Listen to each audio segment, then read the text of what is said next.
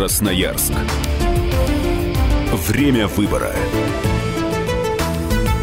Дорогие друзья, всем добрый вечер. Радио «Комсомольская правда» из Красноярской студии. Наш проект «Красноярск. Время выбора». Говорим в преддверии больших сентябрьских событий. Вспоминаем нашу жизнь за последние пять лет. Строим план на будущее. Безусловно, сегодня у нас в гостях лидер партии «Патриоты России» Геннадий Семигин посетил нашу студию. Геннадий Юрьевич, добрый вечер. Добрый вечер. Рады вас приветствовать в нашей скромной студии и на нашей большой-большой земле. Я предлагаю перед тем, как, собственно, к вашему визиту в Красноярск перейти, мы об этом тоже подробно поговорим, немного с такой общей федеральной повестки. Выборы нынешнего 2016 года, в том числе и в Государственную Думу, многие многие на них действительно смотрят с надеждой. И оптимисты, и пессимисты, и сторонники партии власти, и сторонники и приверженцы, может быть, оппозиции. Вот на ваш взгляд человеческий, действительно ли грядут какие-то перемены довольно серьезные? Да, я считаю, что, конечно, власть во многом определяет, как будут проходить выборы, и президент однозначно заявил, что выборы должны быть честными, конкурентными, прозрачными и должны быть эффективными. Я думаю, что такая постановка вопроса, с одной стороны, была всегда, а сейчас это особо. Тем более это будет проходить все в определенной международной обстановке, с участием международных наблюдателей. Здесь никому не нужны ни скандалы, ни митинги, ни дикие подсчеты голосов. Поэтому я думаю, что есть надежда. Плюс есть надежда еще о том, что в стране все-таки социально-экономическое положение непростое. И я думаю, что активность избирателей, которые придут и выскажут свою позицию, может повлиять на будущее в развитии страны и на деятельность правительства, и на деятельность Государственной Думы, ну и на деятельность президента. Я думаю, что парламентским партиям, несмотря на стабильный электорат, который они имеют, будет непросто потому что и непарламентские партии будут активно в этом участвовать, плюс одномандатные округа. Теперь есть возможность определенным кандидатам отстаивать интересы избирателей, поднимать острые проблемы в момент избирательной кампании, ну и пытаться пройти в Госдуму. Геннадий Юрьевич, прав ли я, говоря, что вот сегодня, в этом году именно, большинство или многие хотя бы из тех людей, кто традиционно так называемой диванной партией является, не ходят на выборы или просто с годами уже перестали верить, что что-то от их мнения поменяется, именно вот сейчас, этой осенью, готовы будут реально и уже готовы сегодня встать, пойти на избирательные участки и действительно проголосовать? Я думаю, да, потому что сегодня все соцопросы показывают, что наши граждане уже дальше не могут жить так, как мы сейчас живем. Сил уже ни у кого нет. Все хотят понимать, куда стратегически идет Россия, как немедленно будут решаться острые проблемы. И повлиять, еще раз говорю, на это можно разными способами. Можно, конечно, устраивать митинги, можно, так сказать, устраивать революции, чего бы крайне не хотелось. А можно пойти проголосовать и повлиять на расстановку в Думе. И еще раз хочу сказать, если эта расстановка будет, скажем, отличаться от того, что было раньше, и президент, и правительство вынуждены будут с этим считаться и будут корректировать свой курс. Геннадий Юрьевич, небольшой давайте ликбез для нашей аудитории, для тех, кто не совсем может быть в теме. Смотрите, есть Государственная Дума, 450 депутатов, большинство из них из «Единой России». Еще сколько-то занимают коммунисты, сколько-то мандатов у «Справедливоросов» и у ЛДПР. Допустим, есть какая-то идея большая, федеральная, но решение, коль скоро большинство у «Единой России» принимает именно она. Вот роль маленьких партий, которые, ну, грубо говоря, вот так в пересчете на какие-то численные вещи погоды не делают. В чем, в чем роль? Роль все-таки в том, что они выступают законодательными инициативами. Они, когда голосуют против, показывают партии власти. Публично причем. Публично, что вы ошибаетесь. Причем, кстати, довольно часто партия возвращается к голосованию и переголосовывает те законы, которые она принимает. Люди могут занимать еще активную политическую общепубличную позицию. У них есть эфиры, причем законодательно закрепленные. Вот, у них есть государственные деньги, кстати, в отличие от непарламентских партий. И эти структуры могут влиять, опять же, они встречаются с президентом. И они могут создавать коалиции, если И я они, ошибаюсь. вот последнее, что хотел сказать, если они вместе объединятся в решении конкретных вопросов, это будет очень большое количество депутатов, ну, близкое, конечно, там, к 50%, не контрольный пакет, но это еще больше будет тогда для власти знаком того, что нужно задуматься, прежде чем принимать те или иные решения. Геннадий Ильич, последние два года уже больше. С одной стороны, стороны, конечно, не очень хорошее время живем, казалось бы, но с другой стороны, многие это отмечают, в том числе и социологи, и другие эксперты, что вот этот уровень единения людей, несмотря на то, что жить тяжелее стало, зарплаты падают, там предприятия, ряд предприятий тоже останавливаются, банкротятся, тем не менее, вот это единение, оно чувствуется и видно невооруженным глазом его. Более того, рейтинг доверия к президенту зашкаливающий абсолютно, и причем он стабильно зашкаливает. Как считаете, Геннадий Ильич, почему люди не связывают политику в том числе и там экономическую в стране, за которую отвечает, грубо говоря, уважаемый Кабмин, да, э, федеральный, и э, рейтинг президента, несмотря на это, все-таки высокий. Вот, это вот, вот этот разрыв, он в чем? Люди разделяют, конечно, для себя несколько моментов. Во-первых, все-таки россияне действительно патриоты. Они действительно любят свою страну вне зависимости от того, плохо в ней живется или хорошо. Это во-первых. Она наша, такая, она какая наша, есть. она такая, какая есть, да. Второе, когда тебя еще при этой любви начинают с внешней стороны давить, душить и показывать себе, что ты не такой исключительный, например, как американцы, единение происходит мгновенно. Я думаю, что Запад совершил ряд стратегических ошибок. С одной стороны, они хотели развалить страну и снести президента, причем Путина они об этом говорят откровенно. С другой стороны, они своими неудачными действиями сплотили просто нацию. Может, Геннадий да. Семигин у нас сегодня в гостях, лидер партии «Патриоты России». Геннадий Ильич, еще завершая такую общеэкономические темы, смотрите, то, что у нас последние годы, вот их называют жирными годами, когда действительно с приходом Путина благосостояние росло, действительно, людям получали возможность там ездить за границу, в том числе и в кредит, покупать машины, там, и дома и так далее, а управляли экономикой так называемый либеральный блок экономистов, да, и последние годы это тоже подвергается критике, потому что, мол, а где вот посылы господина Глазьева, например, который немножко, ну, или кардинально отличается от того, что сейчас происходит. Все-таки, на ваш взгляд, то, что и продолжают сегодня либералы рулить, это хорошо или плохо, и после осени вот этот тренд может переломиться и должен ли? Вы понимаете, вы назвали годы, когда было хорошо. И часто об этом говорят, что, в общем, либералам большая заслуга, но это совершенно неверно. Господина Кудрина назвали там юристом да, века, по-моему. Да, но это совершенно неверно. Вы внимательно посмотрите, какая была внешнеэкономическая ситуация. Цены Тогда. на нефть как, какие были в тот период? 140 долларов. Да. Посмотрите, сколько внешнеэкономических факторов с точки зрения нашего экспорта по другим направлениям тоже были на уровне. Какой огромный поток денег. И ума большого не надо собрать эти деньги в кубышку. Это нужно было сделать, да сразу возникает другой вопрос. А из этой кубышки вы много вложили в инфраструктуру страны? В инфраструктурные мощные проекты? Да как раз нет. Либералы не любят вкладывать внутрь страны.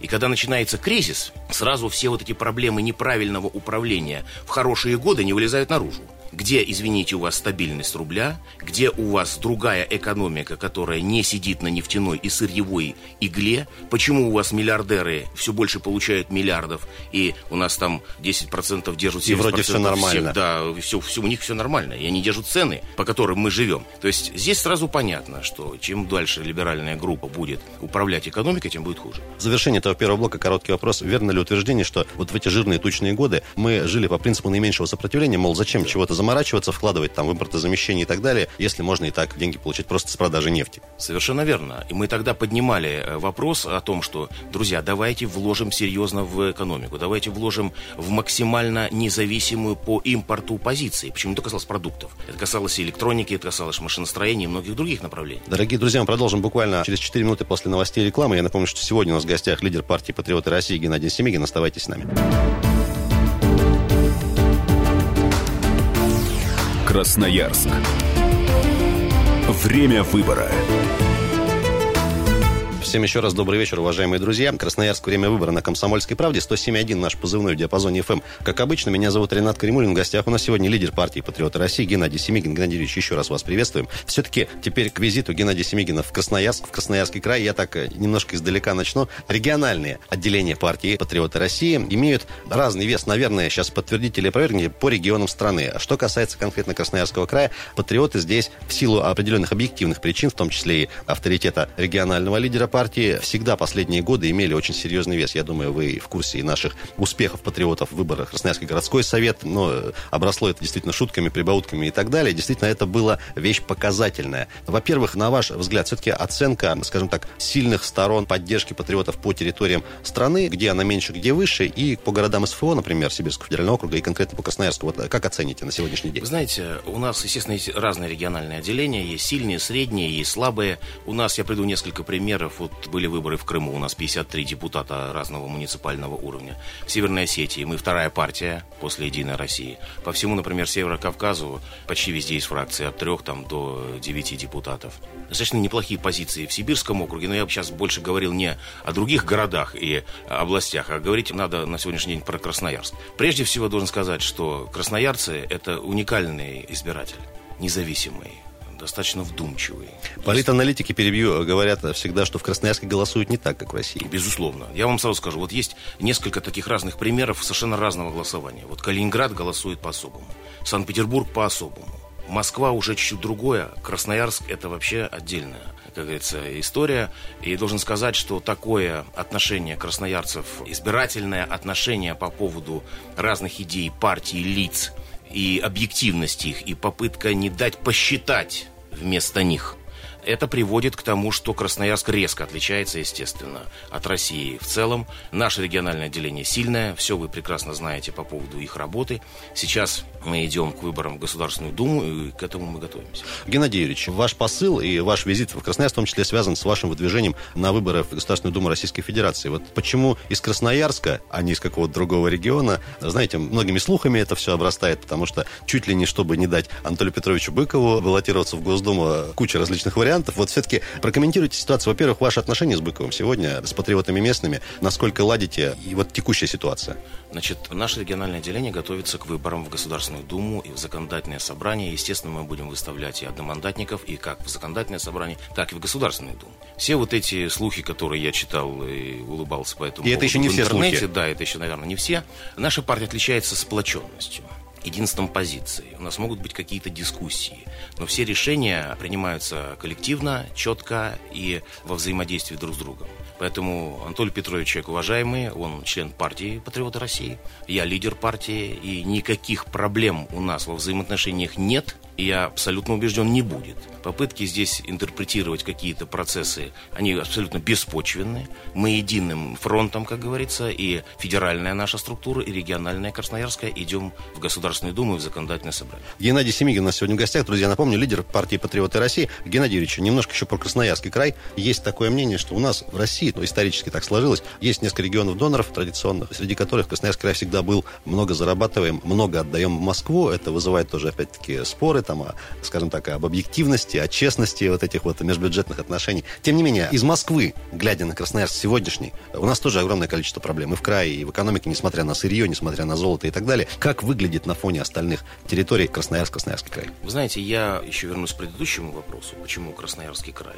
На наш взгляд, это сердце Сибири, это мотор страны, плюс самое большое богатство – это люди красноярцы. Это Не как- нефть. Не нефть, не никель, так сказать, не все остальное. Это люди прежде всего. И их очень своеобразный подход к тому, что происходит в стране. Подход чистый, честный и объективный. Плюс, конечно, мощь Красноярского края. Вот мы говорим о национальном прорыве. Наша партия национальную идею эту продвигает. Мы считаем, что национальный прорыв можно было бы начать с Красноярска и показать, как можно решать вопросы. Очень печально то, что Красноярск перестал быть донором, а является дотационным регионом. И не только деньги в Москву государственные уходят. Мы, кстати, всегда стоим на позициях 50 на 50 по бюджету. Вы знаете сейчас. И было же такое доля, время, если не ошибаюсь. было, ну, давно, очень давно. Но на сегодняшний день львиная доля денег уходит в Москву. И плюс львиная доля денег уходит по офшорам тех наших товарищей, кавычках, которые Уважаемых, владеют, безусловно. да, уважаемых, так сказать, они владеют огромным потенциалом, так сказать, и не, да, и не всегда деньги идут в край или в Российскую Федерацию, а идут через офшоры, так сказать, совершенно другие места.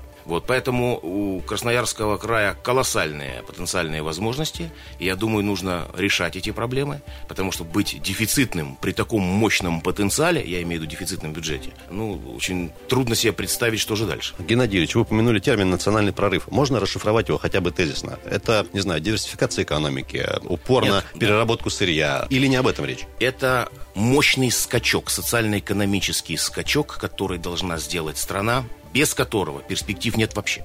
Скачок в социальном, экономическом, научно-технологическом прорывном моменте с обновлением политической, экономической, социальной правовых систем. То есть мощный взрыв. И когда меня спрашивают, ну, может ли быть сейчас такой скачок, может ли такой национальный прорыв, я привожу всегда только три примера.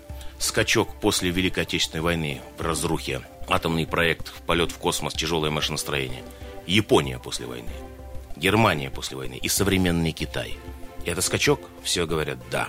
Могут они? Могли? Да. Мы можем? Да. Почему не делаем? Вот в этом вопрос. Вопрос к вопросу, почему не делаем, знаете, тоже такое наблюдение жизненное, да. У нас есть несколько бед российских, таких традиционных, да, среди которых дороги. Мы в Красноярске частенько, ну, практически каждый день вынуждены это обсуждать, я думаю, вы тоже видели. Хотя, если посравнивать, конечно, у нас еще не самые плохие. Тем не менее, такое ощущение, что у нас есть огромное количество чиновников, которые напрямую отвечают за это. Такое ощущение складывается, что все делают все, чтобы было с годами только хуже. Хотя, с другой стороны, должно быть наоборот. Мы должны более хорошо одеваться, там, чище быть, наглаженнее, э, интереснее, культурнее. Тем не менее, когда начинаешь копать глубже вот это, упираешься всегда в каждого конкретного исполнителя и в его, в его честность, его добросовестность, его порядочность. Вот на ваш взгляд, за последние годы, вы в политике не первый, вот, вот таких правильных людей, их почему становится не больше? Или просто Очень мы их не видим? сказано, их становится меньше.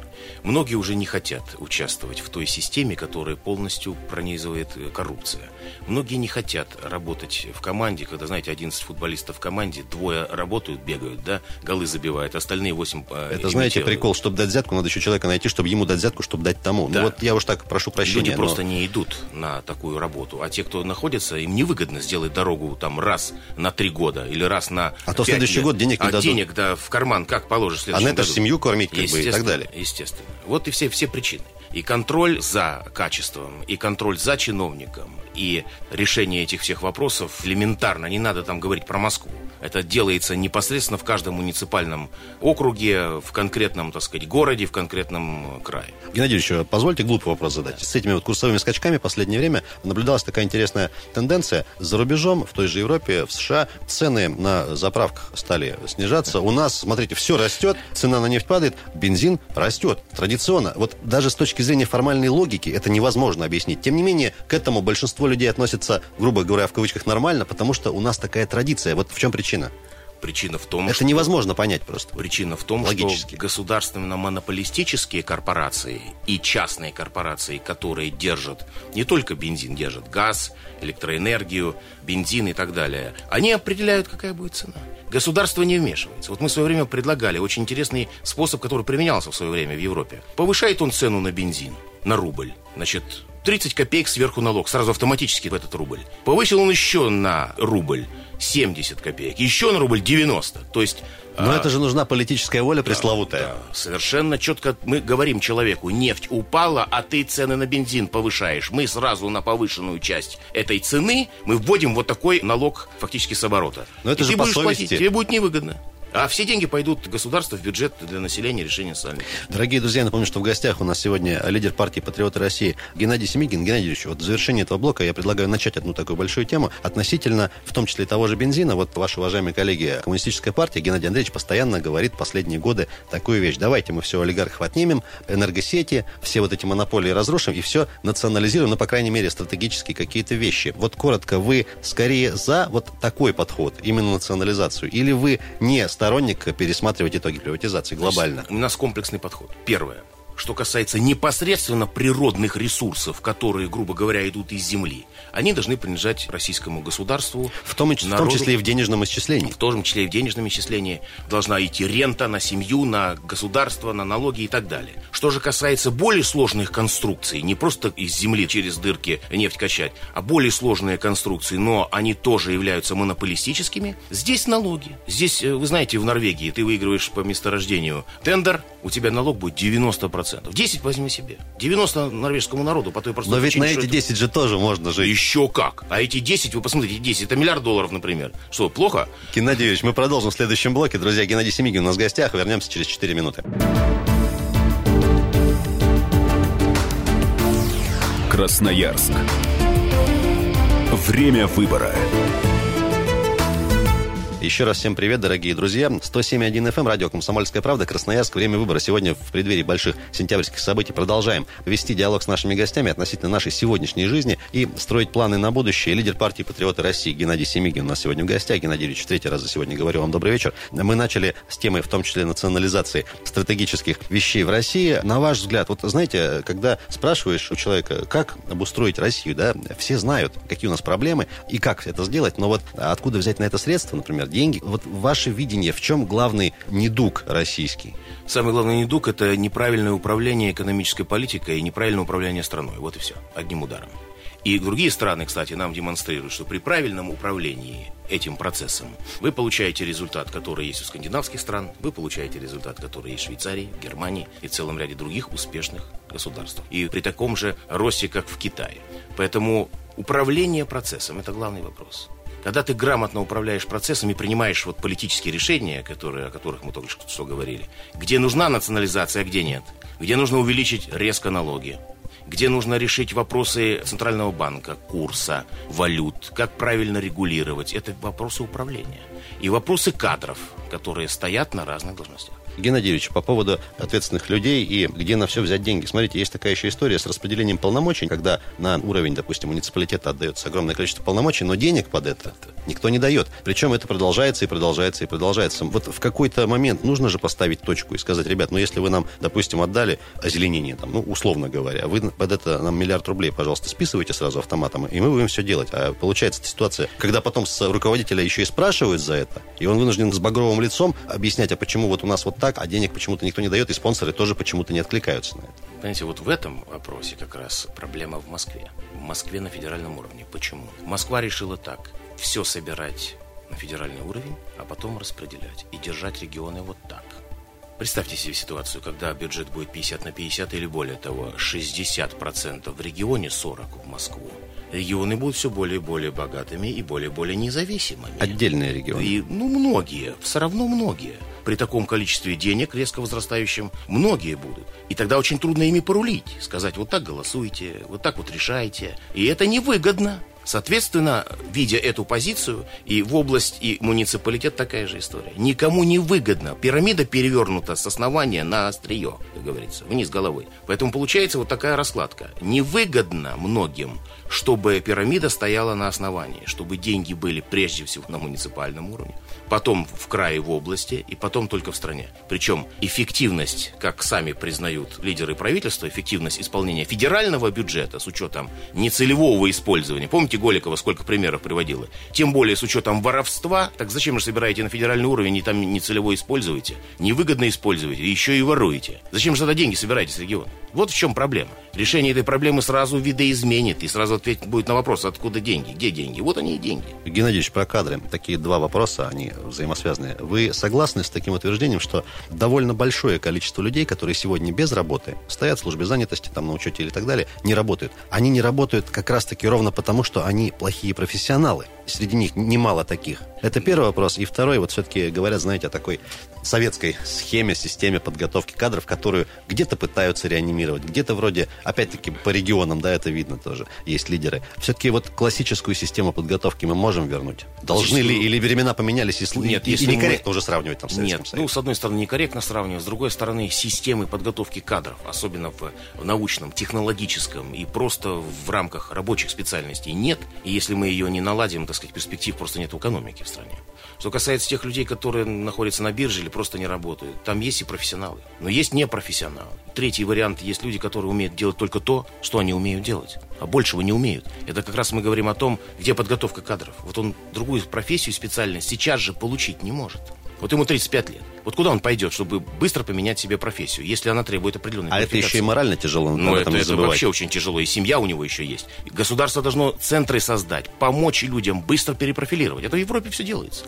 Там в Европе приходят люди и получать пытаются специальности и в 50, и в 55. И получают, и, и получают, потом. и работают, и хорошо зарабатывают. Геннадий Юрьевич, по поводу кадров. Вот мы говорили про 35-летнего человека, да, которому тяжело. Дмитрий Анатольевич, уважаемый, тоже неоднократно такую высказывал мысль, что времена нынче такие, что придется переезжать переучиваться. Но насколько вы вообще вот с таким посылом согласны? Прежде всего, конечно, я думаю, что каждый регион России, с учетом того, если он будет правильно развиваться, он может обеспечить людей и профессией, и уровнем жизни, и доходами. И действительно, не в традиции, конечно, россиян это болтаться по стране, но с другой стороны, все-таки движение трудовых ресурсов, это движение должно быть, но во всяком случае, у человека должна быть возможность это сделать. Вдруг он это захотел. Уехать на Дальний Восток. И там из Москвы, и там поработать. Но вы же понимаете, с чем он столкнется? начнется с банальной регистрации, которой по Конституции вроде у нас прописки нет, но она вроде как бы есть. Начиная а тут тебе с регистрации... дней, а тут тебе еще какие-то... А ты с регистрацией, то в школу ты как пойдешь, в поликлинику ты как прикрепишься, если у тебя регистрации нет. Плюс э, с точки зрения устройства на работу возникает огромное количество проблем, по которым слова премьер-министра, что трудовые капиталы должны двигаться, они просто нереалистичны. А возьмут тебя на работу, а потом работодатель еще оштрафуют на 800 тысяч как, да, за то, да. что нелегально взял. В общем, это, конечно, фантазии правительства. Дорогие друзья, Геннадий Семигин у нас сегодня в гостях, лидер партии «Патриоты России». Около пяти минут остается, еще пару вопросов хочется осветить. Геннадий Юрьевич, по поводу качества людей. Говорят, что образование у нас плохое, медицина везде везде ворье, жулье, пока там не занесешь бутылочку или коробочку конфет, ничего не делается. Вот все-таки мы же сами выбирали, да, вот тоже ЕГЭ, например. Вот. Мы же голосуем так или иначе. Мы же вот этих людей сами двигаем на какие-то высокие посты. Мы да. должны сами себя вот... Парадокс в том, что мы не выбирали ЕГЭ, но мы выбрали тех людей, я которые вот выбрали ровно ЕГЭ. об этом да, и я, говорю. Да, как раз. Поэтому, когда мы вот выбираем, и когда мы приходим на избирательный участок, а еще хуже не приходим, то всех вот этих э, депутатов, мэров, губернаторов мы фактически вот так избираем. Потом мы недовольны их работой. Потом мы видим, что они совершенно наглым образом работать не хотят демонстративно. Либо имитируют работу. А потом еще требует повышения зарплат, Да, как тут вот да. уважаемые. Поэтому вот в этом плане, конечно, и наша вина. И опять же, общественность билась, билась, билась, билась с этим ЕГЭ. И даже уже Владимир Владимирович, когда его, мы же не просто так спросили вопрос, вы бы письменный экзамен в скобках ЕГЭ И он или ответил устный, на он сказал, вопрос. устный. Ну, понимаете, без устных экзаменов, мы все учились в советских школах, без устных экзаменов человек даже говорить потом не сможет. По поводу умения говорить. У нас есть такая большая-большая машина под названием телевидение. Называют ее пропагандистским, особенно центральные каналы. И в целом, когда говорят о контенте, в том числе развлекательных, огромного количества каналов, с одной стороны, не хочешь не смотри, казалось бы, но об общей деградации, действительно деградации, говорят очень многие. И не только приверженцы там советского режима, а уже и люди, которые выросли и воспитались в это время. Вот на ваш взгляд, нужен ли здесь контроль? Мы, конечно, возвращаемся, может быть, к вопросу цензуры. Я как бы не за цензуру, конечно. Но знаете, вопрос в чем? Всегда найдется человек, от которого это будет зависеть. Да? Ну, грубо говоря, там, условно, Никита Сергеевич Михалков. Да? Все-таки как-то нужно фильтровать это все. Знаете, я бы... И можно ли это делать? Я немножко по-другому поставил бы вопрос. Нет вектора. Если страна не идет куда-то и не знает, куда идти, нет вектора развития культуры, телевидения, нет задачи, которая ставится перед телевидением в приоритете. Не голые попы показывать, а показывать людей, показывать жизнь, показывать, как нужно жить хорошо, в смысле того, как себя вести по-человечески, да? Нет задачи такой. У телевидения такой задачи нет. Государство эту задачу не поддерживает. Вот оно платит, оно же много денег платит государственным каналам. Огромное Огромные количество. деньги, да, не ставя задачу. Как это? Из бюджета, кстати. Нет, есть задача в новостях показывать одну партию. Такая задача есть. И там одних конкретных людей, да? Такая задача стоит. Другие задачи не стоят. Если ты поставил задачи и ты финансируешь, ты всегда коррекцию сделаешь в правильном направлении. Тут и фильтровать не надо. Любому руководителю канала станет понятно, что вот этого делать не надо. Слетишь с должности, и канал будет с проблемами финансирования. Вот очень мягкий подход правильной коррекции. Ну, а там уже какие-то определенные фильтры, значит, там на тех или иных телеканалах, даже частных, тоже можно вводить определенным образом. И частные телеканалы тоже могут вектор понимать. Могут понимать вектор. Потому что были у нас, не буду сейчас называть, какие каналы, которые идет Пасха, они показывают, сами понимаете, чего. И так далее. Там масса всяких было нюансов. Вектор не заложен. Геннадий Юрьевич, в России нужна жесткая рука или нужна сменяемость власти, традиционная, постоянная? Понимаете, о чем я, да? В России называю? нужна очень серьезная, мудрая голова, серьезным интеллектом, с большим, так сказать, говорится, сердцем и с твердой рукой. Одна твердая рука без головы и без сердца темы нет никакой. Это полный бред. Это А сейчас мы в каком состоянии, вот по вашей вот этой теории? по нашей теории, в глубоко пьяном состоянии, соответственно, с раздвоением, расстроением во взгляде и трясущимися руками. Вот, вот сегодняшнее состояние. Геннадий Юрьевич, к сожалению, время поджимает. Красноярцам, жителям России, которые 18 числа придут на избирательные участки, независимо, будут они ставить галочку в бюллетене за депутата Госдумы или за наше региональное законодательное собрание, голосуя за патриотов, отдавая голос за патриотов России, они отдают голос за кого? И за что? Они отдают голос за настоящих патриотов, которые хотят изменить ситуацию в стране, предлагают свою стратегию, предлагают национальную идею, национальный прорыв и могут, как профессионалы, осуществить это на разном уровне, начиная даже с муниципального и вплоть до Госдумы. И эти патриоты имеют команду, и во второй половине мая вы очень много интересного увидите с точки зрения того, как мы будем решать некоторые вопросы по старту на выборы. Геннадий Юрьевич, на позитиве хочется закончить. У нас 2-3 мая, так уж по традиции по сибирской, прошел снег. Сейчас погода более-менее стабилизируется. А я думаю, что, к сожалению, большое количество негатива еще будет в преддверии выборов. Вот э, красноярцам, что пожелаете, как сохранять хорошее позитивное настроение? Я хочу прежде всего пожелать красноярцам здоровья, добра, большой любви, огромного счастья и все-таки быть самими собой. Прийти, если мы говорим о выборах, и проголосовать сердцем, умом и показать России пример того, как нужно в современных условиях позитивно стоять на правильных позициях. Это был Геннадий Семигин на радио «Комсомольская правда». Красноярск. Время выбора.